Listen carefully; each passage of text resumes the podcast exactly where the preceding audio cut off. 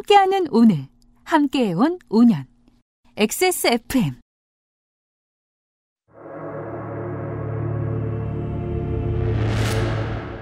XSFM 창사 5주년 기념 특별기획 전두환 타서전 제3화 90.23%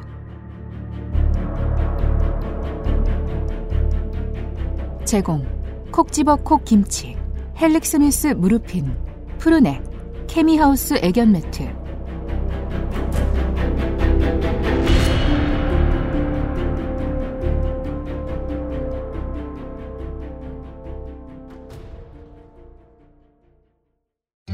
포장만 뜯으면 과일 그 이상의 맛. 오감 만족 과일 스낵 푸르넥. 안 괜찮으시죠? 관절 건강에 도움을 드릴 수 있어요. 관절 건강엔 무르핀이니까요. 집어 콕. 깔끔한 맛의 경기도 김치를 만들기 어려울 땐 콕 집어 콕. 오차 없이 지켜지는 절임 과정. 양념 배합, 저온 발효, 숙성. 정부가 보증한 전통 식품 인증 업체예요. 그러니까 김치가 생각날 땐 콕 집어 콕. 작년 가을에 엄마가 담궈주신 김장김치는 영원히 먹을 것 같지만 이제는 말라갈 시기입니다. 그리고 요즘 엄마들도 김치 잘 안 합니다. 네. 이, 게 한국에 살아가는 인류의 보편적인 마인드입니다. 뭘 김치를 개인이 해? 좋은 생각입니다. 근데 보통 자식이 하지 말라 그래도 꾸역꾸역 하시는 분들도 계시고요. 아 그런 분들도 계시죠. 네, 네. 그건 뭐 고마운 일인데 아, 안 그러시라고 말리죠. 말릴 때 우린 진심입니다. 진심 한 70%예요. 30%는 해주시면 맛있긴 해. 네. 70%는 안 하셨으면 좋겠어요. 그렇죠, 그렇죠. 김장김치가 말라갈 시기이기 때문에 지금 시기에는 김치를 사 먹기 딱 좋은 계절입니다. 당연합니다.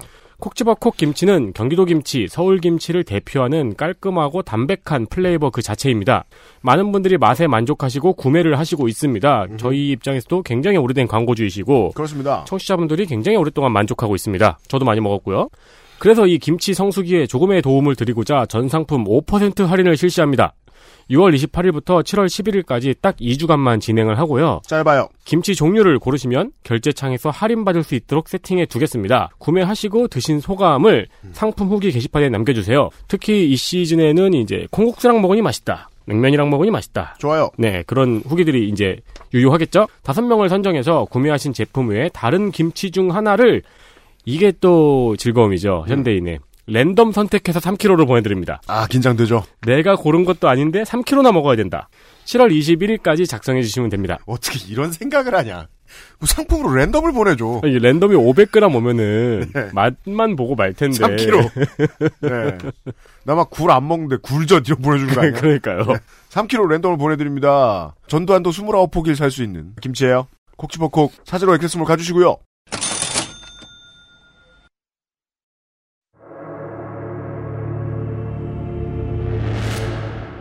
XSFM 창사 5주년 기념 특별기획 전두환 타서전 제3화 90.23%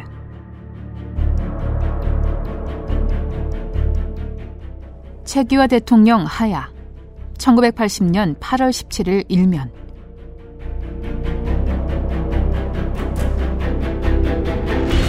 최규하 대통령은 16일 특별 성명을 통해 나는 오늘 대통령의 직에서 물러나 헌법의 규정에 의거한 대통령 권한 대행권자에게 정부를 이양하기로 결정했다고 10대 대통령직 사임을 발표했다.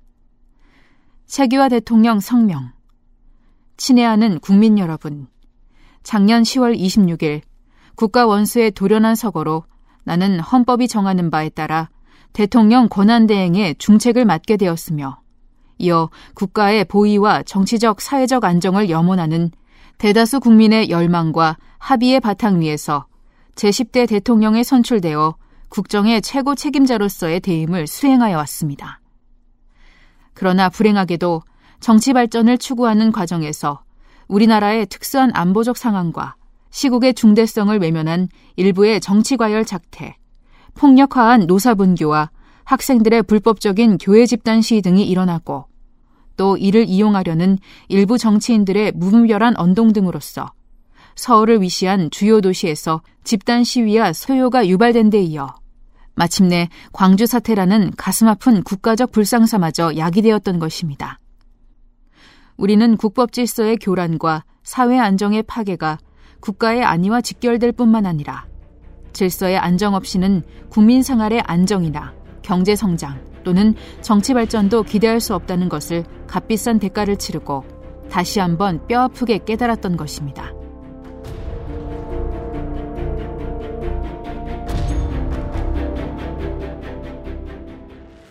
지구상의 청취자 여러분 한 주 동안 안녕하셨습니까? XSFM 창사 5주년 기념 특별기획 전두환 타서전 세 번째 시간으로 인사드립니다. XSFM의 유승균 책임 프로듀서고요.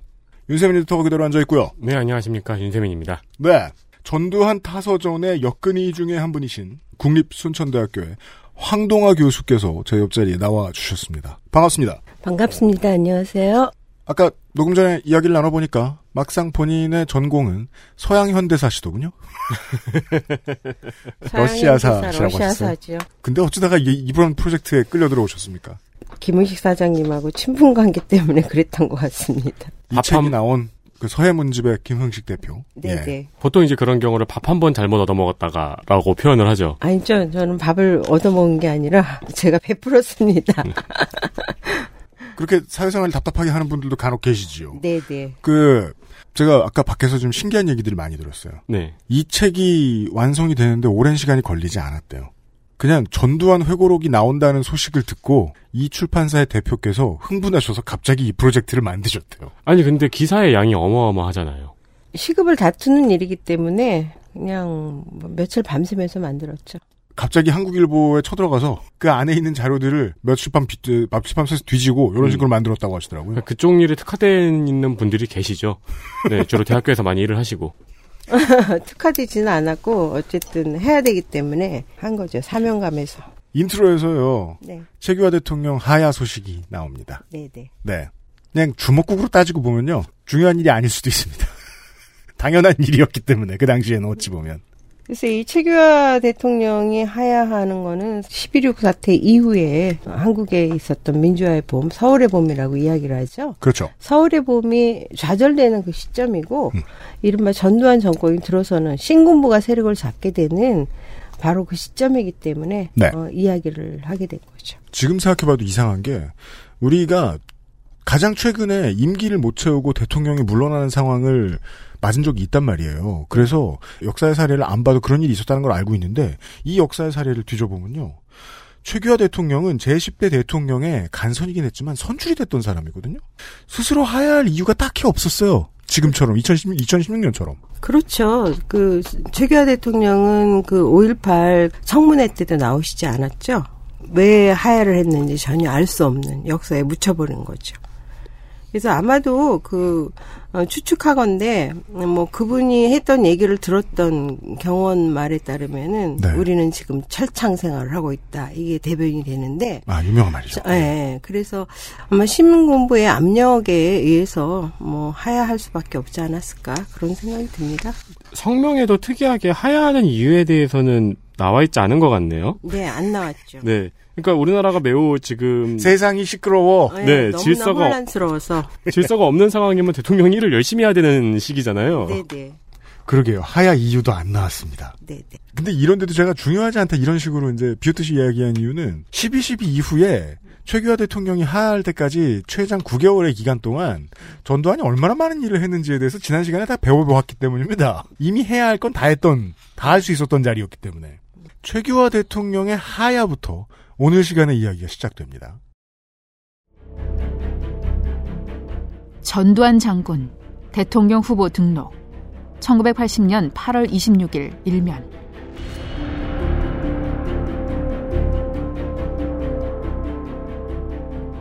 전두환 국가보위 비상대책 상임위원장이 25일 11대 대통령 후보로 등록했다.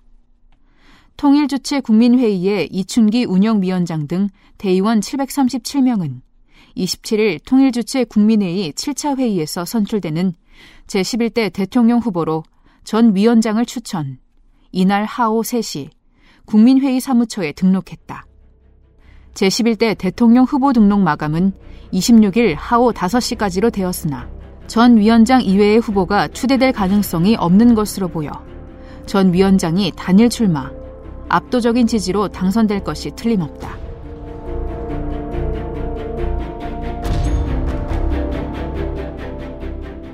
뭔가 외국 기사를 우리말로 번역했다는 느낌도 살짝 듭니다. 저희 데이터 센터를 때 이렇게 얘기하면 고소당하죠. 방송을 못 할 거예요. 너무 많은 항의 때문에. 그렇죠. 압도적인 지지로 당선될 것이 틀림없다라는 기사를. 그러니까요. 한국말로 된 기사가 있었습니다. 간선제라고 하는 거 네. 어, 정말 대통령 되기 쉽죠. 음, 재밌어요. 예, 재밌죠. 어, 반장도 하다못해 내 손으로 뽑는데 대통령을 음. 내 손으로 뽑을 수 없다라는 거. 네. 그 대표적인 사례가 통일주체 국민회의잖아요. 그렇죠. 통일주체 국민회의라고 하는 것 자체는 국민이 통일주체 국민회의에 대의원을 뽑는 거예요. 네. 맞습니다. 대의원이 뽑아서 그 선출된 대의원들이 대통령을 그것도 그렇죠. 어, 뽑는 거죠. 그러니까 네. 어 우리가 지금 뭐 국회의원도 우리 손으로 뽑았는데 일을 잘 못하고 있긴 하지만 음. 어, 대통령을 우리 손으로 뽑지 못한다는 거 이거 정말 어, 뭔가 있기 때문에 그런 거 아닐까요? 국회의원 얘기 좋은데요. 네, 그러니까 요즘은 찬반 논란이 있다고 해도 국회의원 소환제 얘기도 나오잖아요. 그렇죠. 내가 뽑았는데 잘못 뽑은 것 같다. 리콜. 네, 네, 예. 리콜해야죠. 자기가 뽑을 수도 없던 시절의 이야기고 음, 최규화도 그랬고 사실상 박정희도 그러했고 네. 아, 전두환도, 전두환도 그랬고, 그렇게 들어옵니다. 네. 근데 유일한 후보였던 이유가 따로 혹시 있나요? 예전에 정치를 했던 사람들이 전부 다 이제 제거당한 상태에서 네. 음. 어 그리고 이거 비상계엄 하이잖아요. 네. 비상계엄 하에서 뭐 군이 모든 것을 장악하고 있는 상황인데 어 유일하게 등록할 수 음, 음. 황동호 선생님의 이 저 지적 때문에 한 가지 이해가 된게 네. 79년 12월부터 80년 8월까지 음. 그나마 뭐 대단한 세력도 아니었겠지만 정적을 조용히 만드는 기간 으로서 충분히 잘 썼을 수도 있겠군요. 그렇죠. 9개월간을. 어, 그12.12 사태 이후에 8개월 동안 전두환은 그 박정희하고 다르게 박정희는 5.16 쿠데타 이후에 직접 정권을 잡았는데 전두환 같은 경우에는. 바로 잡지 않았어요. 네. 그 일련의 쿠데타 과정들이 쭉 있었잖아요. 네. 뭐 숙청자가 충정 훈련이라든가 숙- 맞습니다. 사회 정화라든가 언론 통폐합 이런 것들을 통해서 아무도 얘기할 수 없게끔 음, 만들어 버린 거죠. 80년 8월인데 제가 네. 저번 뉴스 아카이브에서 6월 달에 정치인들을 부정축제자로 몰아서 이제 몇 명을 숙정 작업을 진행한 바 있었죠. 그리고 이제 길거리에 불퉁거리는 우리 같은 사람들도 삼천교육대로 잡아가기 그렇죠. 시작했고요. 5월 달부터. 네. 그 과정이 필요하다고 여겼을 수 있겠군요. 전두환은. 그렇죠.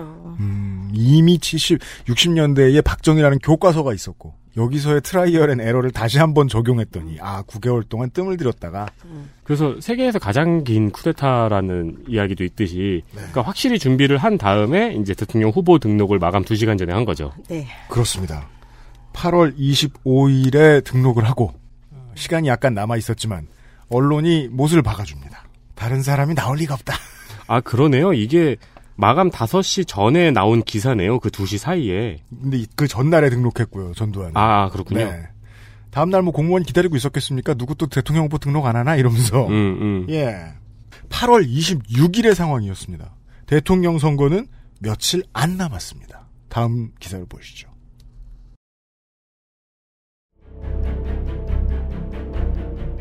폐습 물든 정치인 배격. 정계 개편. 1980년 9월 2일 일면.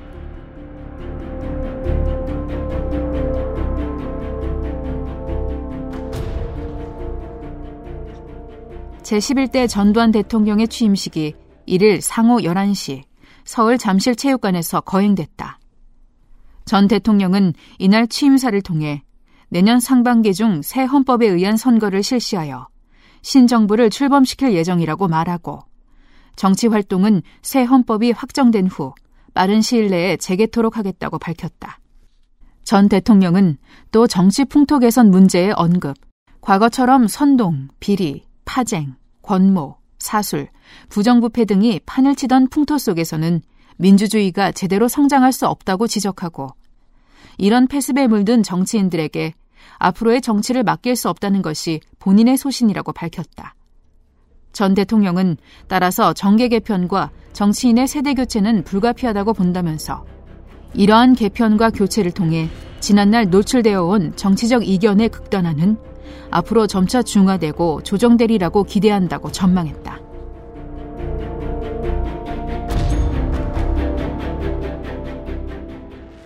아무리 간선이라고 하지만은 정식으로 대통령을 선출한 것인데 아, 물론 뭐 지난번 이번 대선도 그랬으니까 이해해 줄 수 있는데 네. 네, 아, 바로 대통령입니다. 전두환 대통령은 왜 이런 말을 했을까요? 제가 생각하기에는 뭐 전두환 같은 경우에는 그 유신과의 그 차별성, 유신 체제와의 차별성을 분명히 드러내야 될 것 같고 음.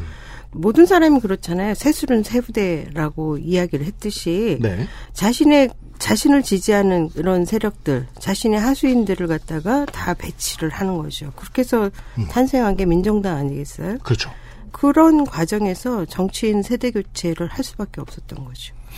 그게 이제 정치인의 세대 교체라는 말을 대통령 취임사에서 할까? 네. 요즘 같은 세상에서는 이해가 안 되는 거예요. 정치인 세대 교체는 당원들이 공천을 해서 한 다음에 네. 국민들이 뽑아서 알아서 해주겠지. 음. 예. 그걸 왜 본인이 해? 취 임사에 올라와서 예. 국회의원들 딱 갈아버리겠다. 예. 이 얘기한 거잖아요, 지금. 그죠. 그리하여 이게 그 우리는 지난 시간부터 어 이면에 얼마나 무서운 메시지가 숨겨 있는지를 찾는 능력이 생겼잖아요. 정치적 이견의 극단화가 조정되고 중화되리라고 기대한다. 라는 음. 말은 지금보다도 다른 의견이 더 안 나올 것이다라는 예고처럼 보여요. 그렇죠. 예. 이게 물론 저희가 지금 기사만 보고 그것도 보도 지침에 따른 기사일 테니까요. 음. 기사만 보고 있으면 굉장히 스무스한 것처럼 보이네요. 네. 네, 실제로 사회는 전혀 그렇지 않았겠지만. 그 언론은 완전히 장악한 상태에서 내보낸 기사이기 때문에 신문사만 다르지 다 똑같아요. 글자 하나가 안 보이면은 네. 다른 신문사의 기사를 보면 똑같다고. 네, 그렇죠. 맞습니다. 언론 통폐합 작업은 끝나 있거나 끝났습니다. 네. 끝나는 중이거나. 나이대가 좀 있으셔서 드라마를 많이 보신 분들은 아실 텐데 이제 어, 5공화국의 시대를 맞이하게 됩니다. 이런 식으로요. 제5공화국 헌법 발효 1980년 10월 28일 일면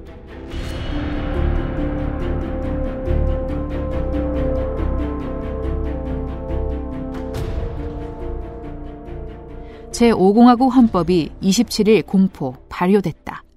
정부는 이날 상호 11시 서울 세종문화회관에서 전두환 대통령을 비롯한 산부 요인, 각계각층 대표 및 주한 외교사절 등 4천여 명이 참석한 가운데 새 헌법 공포식을 가졌다.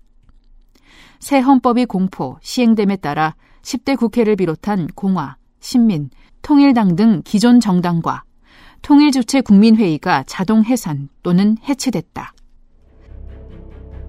이로써 유신으로 통칭되던 한 시대는 종장을 고한 채 민주복지와 정의사회 구현을 목표로 하는 새로운 시대의 막이 올랐다.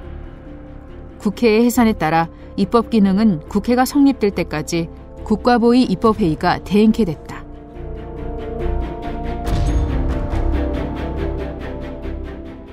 최규하 대통령 음, 임기 중에 네. 개헌은 그러니까 헌법을 고치려고 했는데 이제 네, 그게 맞아요. 이제 못했죠. 워낙에 기한을 늦게까지 잡으셨어요. 일찍 잡으셨으면 좀 어, 더 오래 대통령 할 수도 있지 않았을까라는 생각도 들기도 하는데 최규하 대통령이 임기 중에 개헌을 할 수 있었다면 네, 네. 네, 그렇죠. 음. 근데 워낙 늦게 잡아놨는데 그때 이제 시작된 그 헌법개정위원회가 아, 80년 그 제5공 5공화국 헌법을 음, 만드는 건데요. 네. 80년 5공화국 헌법이라고 하는 거는 유신 헌법을 그 골간으로 하고 있어요. 네. 골간으로 하고 있기 때문에 별로 그렇게 차이는 없는데 무슨 뭐 집시법을 갖다 음. 더 강화한다거나 아, 예. 뭐 그다음에 언론 통폐합법 이런 음. 거 추구한 거라든가. 방공법을 갖다가 국가보안법으로 바꾼 거. 음. 그다음에 노동법 이런 것들도 삼자 개입을 완전히 금지한 거. 지금까지도 문제가 되고 있는 맞아요. 그런 법안들이 다 5공화국 헌법에서 유래가 된 거죠. ILO가 우리를 후진하게 보는 이유가 네네. 예 여기에서부터 비롯될 수도 있겠 비롯되신 것일 수도 있겠습니다. 네네. 개헌도 개헌인데요. 네. 개헌을 했기 때문에 뭐 많은 리셋 버튼이 사회에서 눌러질 수 있겠지만 음. 아 정당이 자동 해산됐다. 네. 정당이 자동 훼손됐죠. 게임도 이렇게 하면 안 됩니다. 네, 재미없다고 수 뭐라 합니다. 일어난 거죠. 대통령이 이걸 할 수 있다니. 이게 되게 정말 당연하다는 듯이 써 있어요 기사가. 네. 예. 그러니까 본인이 취임사에서 정치인 세대 교체를 하겠다라고 이야기한 것 자체가 바로 네. 이런 식으로 드러나는 거 아닙니까? 국회, 뭐 정당, 뭐 이런 것들이 다 자동적으로 해산이 되고 어, 다시 만드는 거죠. 그게 이제 국보 국가보위 입법 그러네요. 회의라는 거. 네. 를 통해서 만들어지는 건데 사실 국가보위 입법 회의라는 것도 대통령이 위원을 선출하는 거예요. 81명의 위원을 선출해가지고 그들이 이제 앞으로 음. 이제 국회를 대신하고 있는 거죠. 81명이었군요. 네. 음. 지금은 300명이 일을 하고 있는데 81명이 음, 네. 아 그렇구나 생각해보니까 네. 아 진심으로 행정부 밑에 입법부가 있었군요 이때는. 네. 그렇죠. 그러니까 네. 대통령이 이렇게 손 한번 흔들면 흩어지고 네. 손한번 흔들면 모이는 제가 그 지겹고 기분이 이제 뭐 저 울렁울렁 속이 울렁울렁한데도 불구하고 전두환 회고록을 열심히 읽었는데 네. 본인이 그 미- 본인은 여기서 고유 명사입니다. 네, 네. 예, 전두환이죠 AKA. 네. 본인이 민주주의 정착을 위해서 얼마나 노력했는지를 계속 자랑하고 있어요, 진짜. 자기 연임 안 한 것부터 시작해가지고 정당 문화도 뭐 꽃이 좀 그런 말을 실제로 합니다. 퇴고록에서. 되게 솔직하네요. 회고록이. 어, 그 정도면 사료의 가치가 있겠네요. 아, 쉽게 반발할 수 있습니다. 당시의 기사로. 네. 전두환 시절 어, 55일 만에 취임 55일 56일입니까? 만에 개헌을 하자 아, 모든 정당이 자동 해체됐었다. 그리고 입법부는 행정부 밑으로 들어갔었다. 이런 자국을 감상했습니다. 이 국가보위 입법회의 이제 81명이었나요? 네, 네, 네. 이거를 이제 모집할 때 물론 이제 전두환이 하나하나 다 찝진 않았을 거 아니에요. 몇 명은 찝고 몇 명은 이제 밑에 사람들 추천도 받고 했을 거 아니에요. 네. 이때 약간 요 주위에서는 완전 개싸움이었겠네요. 여기 끼려고. 평소에 막 밥 먹고 술 먹고 하던 사람들. 그렇다라고 얘기하겠죠 아마. 네, 네. 전두환은 단임을 실천했다라고 말을 합니다만은 technically 엄밀히 따지면 재임했습니다. 11대 12대 대통령이죠. 지금의 계산과 다르게 지금은 이제 박근혜 대통령이 내려온 다음에 문재인 대통령은 그냥 full 임기를 채우는 걸로 얘기가 끝난 다음에 그 다음 대통령은 네. 그리고 대선을 치렀죠. 네. 이때는 달랐습니다. 최규하 대통령의 남은 임기를 전두환 대통령이 대통령이 채운 다음에 음. 또 얼마 안 걸렸어요. 81년입니다. 네. 81년의 기사로 확인해 보시죠. 오늘은 역사에 체크할 포인트가 많네요. 전 대통령 90.23% 득표 당선. 1981년 2월 26일 일면.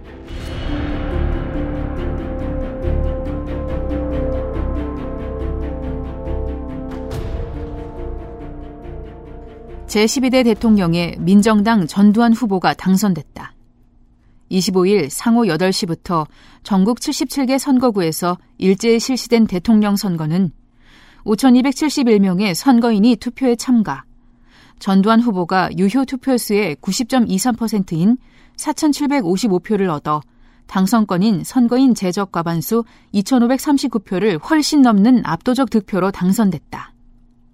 헌정 사상 처음으로 선거인단에 의한 간선제 방식으로 대통령을 선출한 이날 선거에는 지난 11일 실시된 선거인 선거에서 당선된 5,278명 중 당선이 취소된 1명과 선거법 위반으로 구속된 4명을 제외한 5,273명 중 5,271명이 투표에 참가, 99.9%의 투표율을 보였다.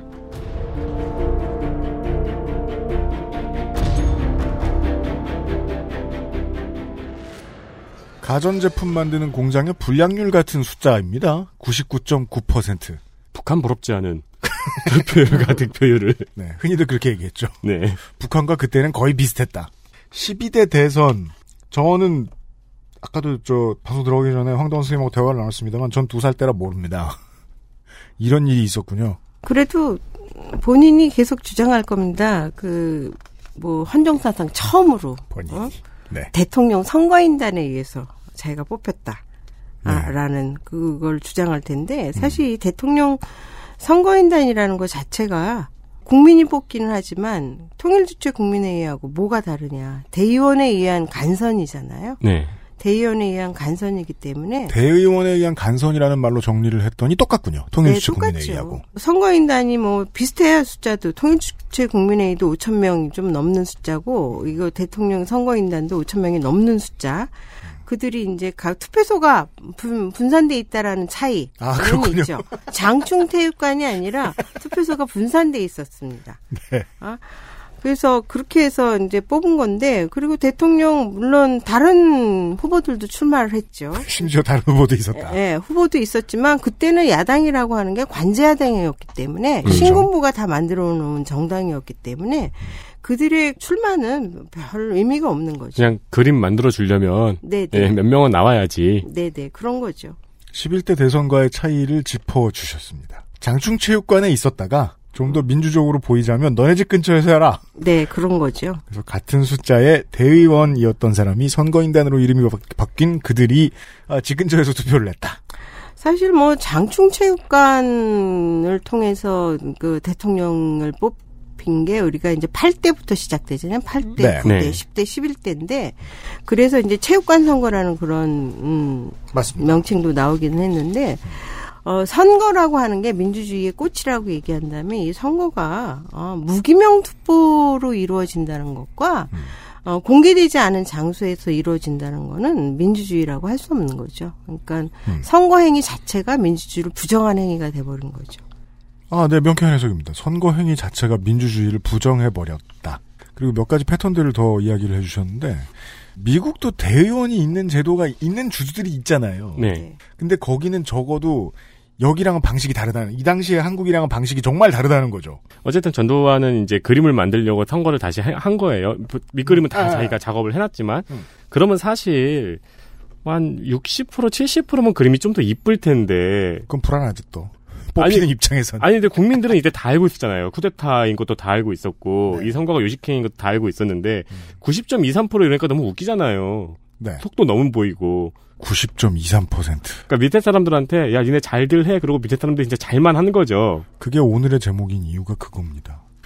그, 87 체제 이후에 직선제를 쟁취한 뒤에도요, 대선 구도가 압도적이다! 라고 말한 대선들이 몇 개 있었어요. 네, 이명박 후보가 그랬고, 음, 두 번째 문재인 후보도 그랬어요. 네, 그래봐야 50%를 넘으면 대박인 겁니다. 당연하죠. 보통 45% 안짝이면 당선권이에요. 음. 네. 우리나라에는 90.23%를 받은 대통령이 있었습니다. 그러니까 선거인 제적 과반수가 2,539표면은 적당히 맞추지 이 얘기를 하고 네. 싶은 거예요 지금. 3,200표 정도로 맞추지. 그리하여 모르셨던 여러분, 아, 전두환은 재선 대통령입니다. 네. 네. 저, 전두환 타서전 세 번째 시간 함께하고 계십니다. 광고 듣고 오죠. XSFM입니다.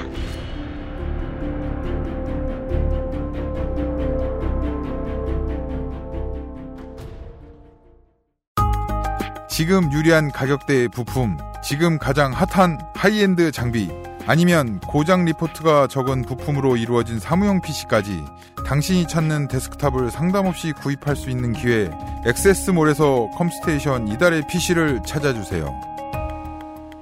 주식회사 컴스테이션.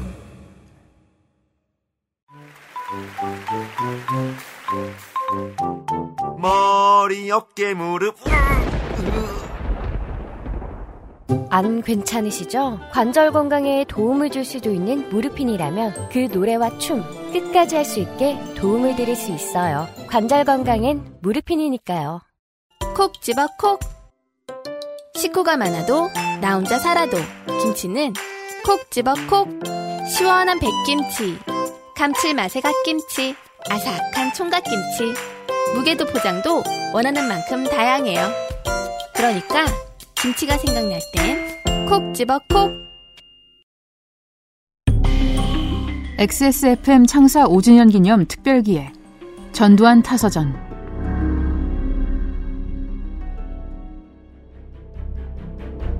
김근태 민청년 전 의장 보안법 적용 구속. 1985년 9월 11일 11면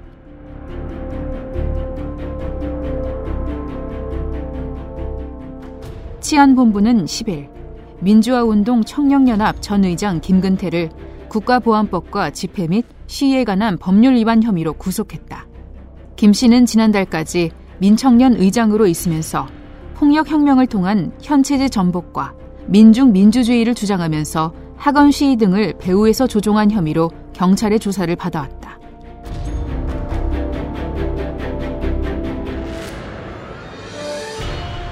고 김근태 전 장관에 관한 기사들이 꽤 많이 이 책에 등장합니다. 넣어주신 이유가 있을까요? 우리나라 민주화 운동의 상징적인 인물이라고 할 수 있는 거죠.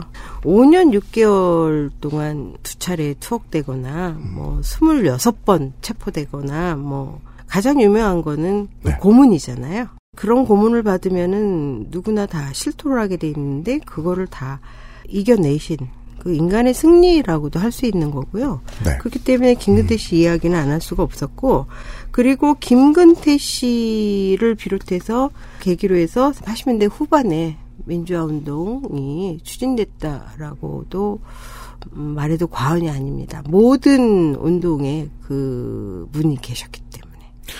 80년에 그 큰 유혈 사태가 있고 나서 집권을 실제로 문서상 집권을 할 때까지 전두환과 그 하수인들은 그것을 틀어막느라 네. 상당히 애를 써놨고 꽤나 봉합된 사회가 이루어졌다라고 생각했는데 음. 그 다음번에 균열을 낸 최초의 균열을 낸 인물은 김근태였다고 봐도 좋다. 네, 그렇죠.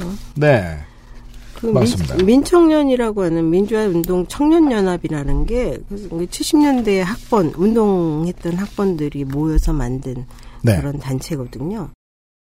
민주화운동 청년연합. 줄여서 민청년. 1983년 9월 출범한 단체로 70년대 학생운동 출신의 사회인들이 조직, 84년에는 광주에서 민주화운동 희생자 추도식과 거리 시위를, 85년에는 노동법 개정 투쟁 등을 전개하였습니다. 대학을 졸업한 뒤 시민운동에서 멀어진 청년들을 다시 뭉치게 만들었고, 동아일보, 조선일보 등의 해직 기자를 포함한 언론 통폐합 당시 해직 기자협의회의 투쟁 등을 이끌어내어 학생운동과 시민사회운동을 연결짓는 중요한 역할을 한 것으로 평가받습니다. 최초 집행부는 의장 김근태, 부의장 장영달, 상임위원장 최민화, 부위원장 이해찬 등이었습니다. 민청년의 로고에 붙여진 이름은 독을 품은 두꺼비 였는데 맹수에게 잡아먹히면 맹수를 독으로 죽게 하고 알은 자라게 하는 두꺼비의 희생을 의미했다고 하지요. 음, 이미 이제 74년이 민청학년 사건 때문에 고초를 겪었던 사람들이 많이 85년 민추위 사건이었지요. 네. 예, 그리고 저도 그 기억이 나는 게 87년 이후 87 체제가 성립된 이후에는 TV에서 물론 여전히 나오는 연예인들은 비슷한데 네. 정치 풍자 개그 프로가 엄청 많이 등장했었어요. 80년대 말부터 90년대 초까지. 저도 옛날에 그런 얘기 들었어요. 아버님, 아버지가 그런 얘기를 하더라고요. 오히려 옛날에 80년대에 정치 풍자가 더 많았다고. 요즘 없어졌죠. 그게 오히려 요즘 없어진 게 되게 신기하다고. 장사 안 되니까. 옛날엔 그만한 하드코어가 없었으니까. 그래서 음, 주병진 씨 이런 분이 그 맨날 저 이근한 경감 관련 개그하고 그랬었어요. 어, 근데 요즘은 사실은 정치판을 보는 것 자체가 개가 아니에요. 어, 그렇죠. 그러니까 네가 저 정치인보다 더 웃길 수 없다. 이런 상황이기 때문에 네, 네. 민청년에 대한 무자비한 탄압은 당시 이제 전두환 정권이 이 사람들을 얼마나 두려워했는지를 보여주는 걸 수도 있겠고요, 그죠? 그리고 또 이게 이 민청년이라는 게 신문에서는 언제나 막 아주 사상이 불순한 몇 사람 이 모인 조직. 그 뭐 순회가 뭐 주변에 뭐 암암리의 조직을 이끌고 뭐 조용히 이끌 뭐 되게 작은 조, 이런 것처럼 이야기하는데 그때 이렇게 막 그 뉴스에 보면은 군복 입은 사람이 조직도 같은 거 이렇게 막대기를 팍팍 집어가면서. 네 실제로는 연대가 넓었단 말이에요. 네. 노동자 조직들도 있었고 노조들도 있었고 해직 기자들이 특히 그 당시에는 많은 도움이 됐다고 하고 그렇죠. 음. 이미 조직은 컸고 그 중에 이제 심볼은 꼭 그 막그 조직에서도 인정하는 우두머리 그럴 필요가 없고 누구 하나를 본보기 삼아서 고문해 버리면 되는 문제니까. 음. 예. 거기에 잡혀 들어갔었던 걸 수도 있지요. 김근태 장관은. 제가 저 정인원 선생님하고도 몇 번 이야기를 했었습니다만은 일면에 나오는 얘기는 보통 주어가 전두환으로 시작해요. 그리고 그게 아니고 뭐 민주 인사를 뭐 고문하고 잡혀가고 뭐 이런 얘기다. 그럼 보통 11면에 나오더라고요. 당시에 한국일보 11면은 아마 뭐 사회면이나 뭐 정치면 중에 안 쓰는 기사 뭐 이런 건가 봐요. 음, 음. 아니면 이렇게 딴 데로 갈 때 11면을 빼고 나, 배달하나? 청와대로 가고 이런 건? 그래서 김근태 의장의 구속에 대해서는 11면에 나와 있어요.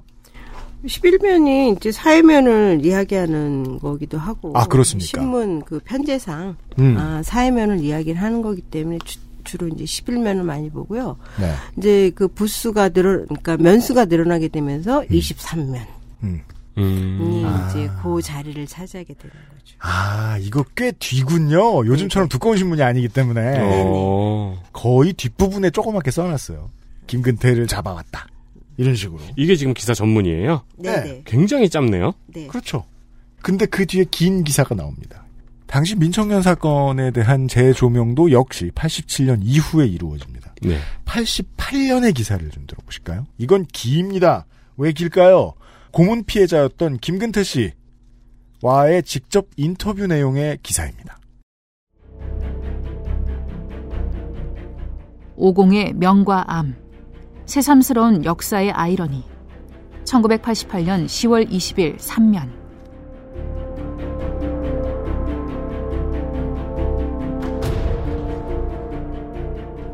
언제 고문을 당했는가? 지난 85년 9월 4일부터 26일까지 23일 동안 치안본부 대공수사단에 의해 남영동으로 연행돼 물고문 2번, 전기고문 8번 등 모두 10차례 당했다. 어떻게 언제 연행됐나? 9월 4일 새벽 5시 서부경찰서 유치장에서 김영두 경위, 최상남 경장에 의해 연행됐다. 고문당한 날짜를 정확히 기억할 수 있는가? 9월 4일 물고문 2번, 5일 전기고문 1번, 6일 전기고문 2번, 8일 전기고문 2번, 10일 전기고문 1번, 13일 전기고문과 정기봉 고문 각 1번, 20일 전기고문 1번씩 당했다. 고문한 사람들의 이름을 알고 있는가? 당시 대공수사단 공작 1과장 윤재호 총경, 김수연 백남원 경감, 김영두 경위, 정현규 박병선 최상남 경장과 경감으로 추정되는 1명, 경장으로 추정되는 1명 등 모두 10명이다. 이 중 경감으로 추정되는 사람은 전문적인 고문 기술자 같았으며 경장 추정 1명은 청성이 고향으로 40대 중반이었다. 고문을 당한 구체적인 장소는 어디였는가? 치안본부 대공분실 515호였다. 무엇 때문에 고문을 당했는가? 처음에는 헌법과 형사소송법을 근거로 불법 연행이라고 진술을 거부했기 때문이며 그 뒤에는 일선 학생 및 노동운동가의 연계성, 민추의 배후 조종 여부, 그리고 맨 마지막에는 민족 민주주의 주장이 반국가 단체를 이롭겠다고 자백하라는 이유 때문이었다. 한 차례 고문 때 몇 시간씩 걸렸나? 3시간에서 5시간 걸렸다. 물고문을 당할 당시 상황은 물고문과 전기고문은 다소 다르며 전기고문이 한층 가혹하다. 물고문은 몸을 담요로 돌돌 덮은 뒤 밧줄로 발목, 무릎, 허벅지, 가슴, 배 등을 각각 묶어놓고 시작한다. 고문을 위해 만든 칠성대라는 이름의 탁자 위에 몸을 눕힌 뒤 밴드로 눈을 가리고 코와 입 위에는 두꺼운 수건을 올려놓고서 수도에 연결된 샤워 꼭지와 대형 물주전자를 통해 수건 위로 물을 붓는다. 이때 머리 양옆은 고문 경관들이 꽉 붙들어 피하지 못하게 해 수건으로 스며든 물을 코와 입으로 억지로 들여 마시게 한다. 전기고문은 몸을 물고문대와 같이 묶은 뒤 새끼 발가락 등에 도선을 연결해 시작한다. 변호인과 가족면회는 언제부터 허용됐는가? 1차 공판이 끝난 85년 12월 19일께 가족면회를 했으며 변호인 면회는 12월 10일께부터 허용됐다. 통상적인 경우보다 늦게 허용된 것은 경찰이 고문한 사실을 은폐하려 했기 때문이다. 고문에 대한 소견은 문명국가에서 고문이 있어서는 절대 안 된다. 우리의 경우 고문이 행해진 이유는 국민에게 두려움을 주어 독재를 가능하게 하도록 하기 위해서였다고 본다.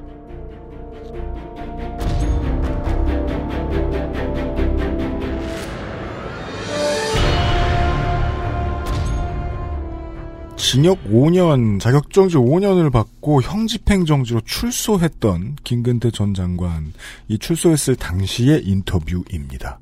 박정희 정권 때도 마찬가지고요. 전두환 정권 때도 그 음, 시국사범들이 이제 교도소에 갇히면은 네.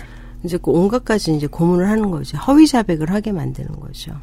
그래서 이 고문이라는 거 사실 이건 굉장한 폭력이거든요. 어, 이런 것들은 정말로 어, 없어져야 된다라는 그런 취지에서 뽑았던 것 같습니다. 네. 생각해보니 지금은 사라진 단어들이 이 책에서 정말 많이 등장하는데요. 그 중에 가장 이제 중요한 단어들 중에 하나가 용공입니다. 용공. 음. 용공이란 단어를 이제 뒤집어 씌우고 데려갔던 인물들이 정말 많았는데, 네. 음. 그 중에 김근태 장관의 이야기를 집중적으로 많이 집어넣어 주셨습니다. 그 이유는 아까 전에 설명을 해 주셨고요. 근데 되게 인상 깊은 게 고문 날짜, 횟수, 고문한 사람의 이름 모든 게 굉장히 명료하게 답변을 하네요. 마치 뭐 재판 판결문 같은 수준으로 굉장히 명료한 답변이 굉장히 인상 깊네요. 네. 그러니까 그런 고문을 겪으면서도 어 나름대로의 소명 의식이 있었던 것 같아요. 네, 그러면서 음, 음. 네, 언젠가 내가 이걸 밝힐 것이기 때문에 계속 머릿속으로 되뇌었다는 이야기잖아요. 네 그런 거죠. 그렇죠. 사실 우리는 이 기사만 봐도 너무 끔찍해요. 너무 끔찍한 거예요. 저는 지금도 이 기사를 보면은 끔찍한데 본인은 그거를 다 어, 겪어가면서 그 하나하나의 그 사실들을 놓치지 네. 않으려고 끝까지 그 붙잡고 있었다는 것 자체는 사실 그- 인간이기 때문에 또 가능했던 것 같기도 하고. 굉장한 정신력이잖아요. 고문을 네네. 받으면서 한 번, 두 번, 세번 세고 계속 되뇌고 있었다는 거는. 음, 네네. 아무 생각 없이 받아 적다가 깜짝 놀랄 때가 그때였던 것 같아요. 3시간에서 5시간씩 걸렸다. 네. 그때까지 계속 정신을 놓지 않은 편이다. 라는 거잖아요. 김근태라는 인물이 이 우리나라 민주화 운동의 중요한 피규어가 되었던 이유 중에 하나기도 합니다. 소상히 보고해서 알렸다. 사람들에게. 음. 언론을 통해서. 예. 사실 네. 그 당시에 이 용공이라는 거는 그 정권 때마다 뭐 다양한 용어로 쓰이긴 했는데 그 뭐 이승만 때는 반공이고 음. 박정희 때는 승공이잖아요. 맞아요. 어, 공산주의를 반대해야 되고 공산주의의 승리를 음. 해야 되고 이번엔 용공이에요. 전두환이 내걸었던 게 이제 국가 안보를 어, 주요 이제 이슈로 제기하면서 용공이라는 거, 공산주의의 사상을 받아들인다는 거, 그리고 음. 그 주장을 용인한다는 것 자체는 음, 있을 수 없는 일이죠. 그래서 모두 다 용공, 음. 용공 문자 굉장히 많이 나올 겁니다. 그 당시 신문에. 그래서 저는 지금 88년 중앙일보 기사를 보고 있는데요. 네. 어, 대검찰청은 24일 좌경, 용공이란 용어가 그동안 너무 빈번하게 사용된 데다 어, 좌경, 용공 사범을 바로 빨갱이, 공산주의자로 인식하는 국민들의 일반적인 통념 때문에 거부감을 유결해서 이제 용공이랑 좌경이란 용어를 사용하지 않기로 했다고 밝히고 있네요. 네. 그래서 88년에 노태우 정권에서 내놓던 보도자료들을 보고 있으면 지금 자유한국당이 하는 말보다 훨씬 신식입니다. 그러네요. 예, 훨씬 진보적입니다. 그땐 국민이 무서웠거든. 네. 아, 그 시절의 기사들로 확인할 수 있는, 여기서 제가 말씀드린 그 시절이라는 건 88년입니다, 주로. 세상이 바뀐 뒤. 지금까지 부정하고 있는 전두환의 범죄들이 명명백백하게 드러나는 포인트들이 상당히 많은데, 그 중에는 김근태 씨의 증언들도 되게 중요한 역할을 했다. 라는 설명입니다. 네. XSFM입니다. 제주의 깨끗함을 그대로 담은 감귤. 그 위에 얹은 달콤한 화이트 초콜릿. 입안 가득 녹아드는 색다른 풍미. 촉촉함 속에 감춰진 바삭한 식감. 먹을수록 빠져드는 고급 천연 초코 디저트. 제주의 신선함에 달콤함을 더하다. 과일 그 이상의 맛. 오감 만족 과일 스낵 푸르넥 감귤 초코. 온라인에서만 모든 것을 해결할 수도 있습니다. 컴스테이션 이달의 PC 마음에 드는 사양이 나왔다면 바로 액세스몰에서 결제하세요. 주식회사 컴스테이션 XSFM 창사 5주년 기념 특별기획 전두환 타서전 90.23%의 득표가 의미하는 것이 무엇인지 오늘 고민을 해봤고요. 그리하여 그 90.23%를 받았고 정당도 자기 마음대로 다 없앴고 본인 혼자 등록해서 본인 혼자 당선되면 되는 시스템을 완벽하게 만들어 놓았기 때문에 그냥 영원히 가면 될 줄 알았는데 김근태라는 혹은 여러모로 이 민주화 인사들이라는 금이 가기 시작한 때까지 전두환 타소전은 여기까지 달려왔습니다. 3부 시간이었습니다. 여기까지가.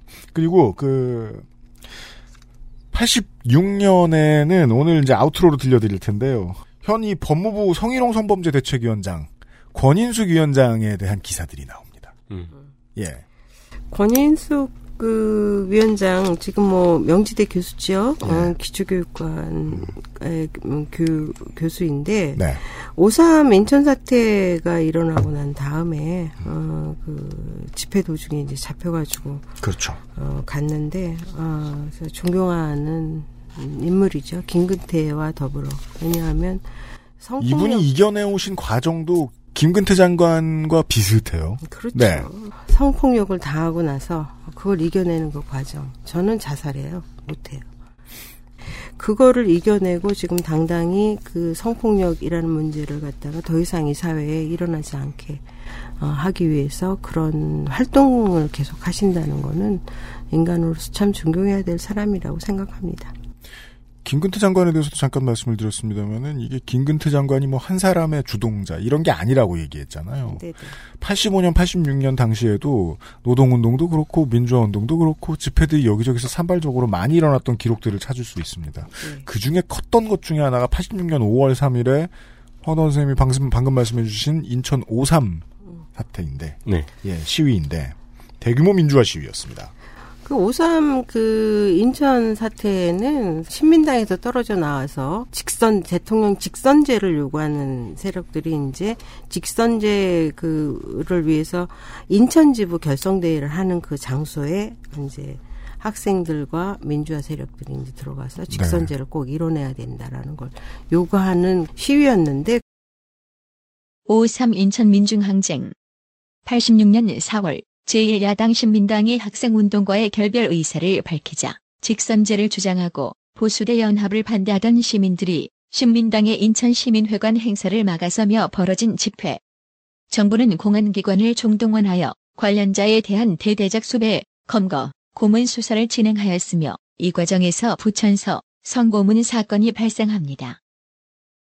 그때 이제 정권이 정부가 아주 강경하게 진압을 하게 되면서 음, 불상사가 일어난 거죠. 특히나 이제 당시 사회배경상으로는 서울 경기권에서 대학을 다니면서 음. 아, 노동운동에 내가 투신해야겠다. 지금은 거의 없어진 말이죠. 그 위장 취업하고 해서 노동운동에 내가 투신해야겠다라고 생각했던 학생들이 많이 가는 곳 중에 하나가 인천이었는데 지금이나 그때나 큰 공업 도시니까요. 네. 예. 소위 학출이라고 하죠. 근데 이제 대대적인 진압이 있었다는 건 진압할 때도 무자비했다는 거지만 진압이 끝난 뒤에 이런 사람들을 체포에다가 고문을 심하게 했다는 말이기도 하죠. 네. 네. 그 과정에서 실제로 권인숙 위원장 아니라 또 많은 여성들이 당했을 수도 있는 이 성고문에 대한 것이 드디어 처음 튀어나오게 된 거죠. 세상으로. 알려지게 된 사건.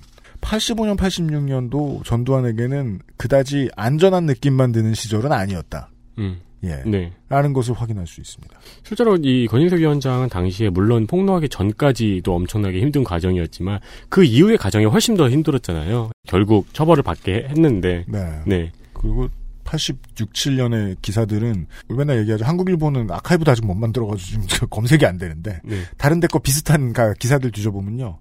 무슨 부천서 권양 사건, 부천서 사건 이런 식으로 무슨 사건인지 모를 사건으로 만들어요. 그 당시에 단어를 실- 바꿔서. 당시에 실제로 보도 지침을 내려왔던 거를 나중에 이제 말지에서 이제 공개를 한 바가 있었습니다. 그래서 그 당시에 이제 보도 지침 내용 중에 이 사건의 명칭을 성추행 성고문이라는 용어를 쓰지 말고 음. 성모욕행위라고 할 것이라고 이제 보도 지침에 음. 적혀 있었던 거죠. 그 당시에. 네. 이런 사건들이 일련의 사건들이 있었다는 걸 알려드리는데 가장 중요한 근거 중에 하나는 80년대 초중반이 전두환 회고록을 보면요. 어, 온 국민이 다 뭐 경제 발전과 뭐 올림픽을 향해 달려가고 있던 시기인 것처럼 얘기해놔요. 그것 빼곤 아무 일도 없던 시절인 것처럼 이야기를 해놓고 있습니다. 그것을 반박해보는 시간이었습니다. 세 번째 시간은요. 아, 임기 도중에도 꾸준히 시민들은 반발했고 들고 일어 서고 있었다. 그리고 그걸 잊고 있었느냐 전두환 정권은 아니고 아, 꼼꼼히 무자비하게 짓밟던 중이었다. 네. 라는 것을 김근태와 권인숙을 통해서만 이지만 알아봤습니다. 네. 네. 아, 세 번째 시간에 국립순천대학교의 황동화 교수께서 멀쩡하게 서양 현대사를 연구하다 말고 전두환 회고록에 분노해서 책을 만드시는 바람에 저희 스튜디오까지 나와서 예, 도움 말씀에 수고를 해주셨습니다. 오늘 감사합니다. 다음 주에 뵙겠습니다. 감사합니다. 취조 때 성적 폭행 없다. 해고 근로자를 고소. 1986년 7월 5일 11면.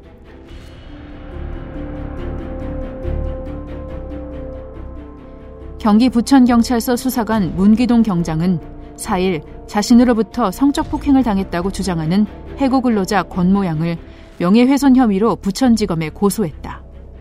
문 경장은 성적 폭행 주장은 운동권 학생과 5.3 인천 사태 구속자 및 가족 등을 충동질하기 위한 상투적 수법이라고 밝혔다.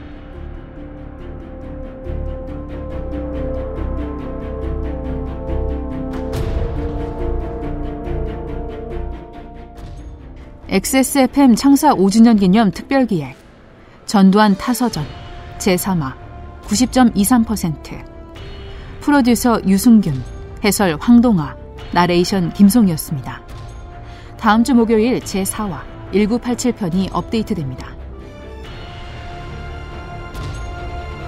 XSFM입니다.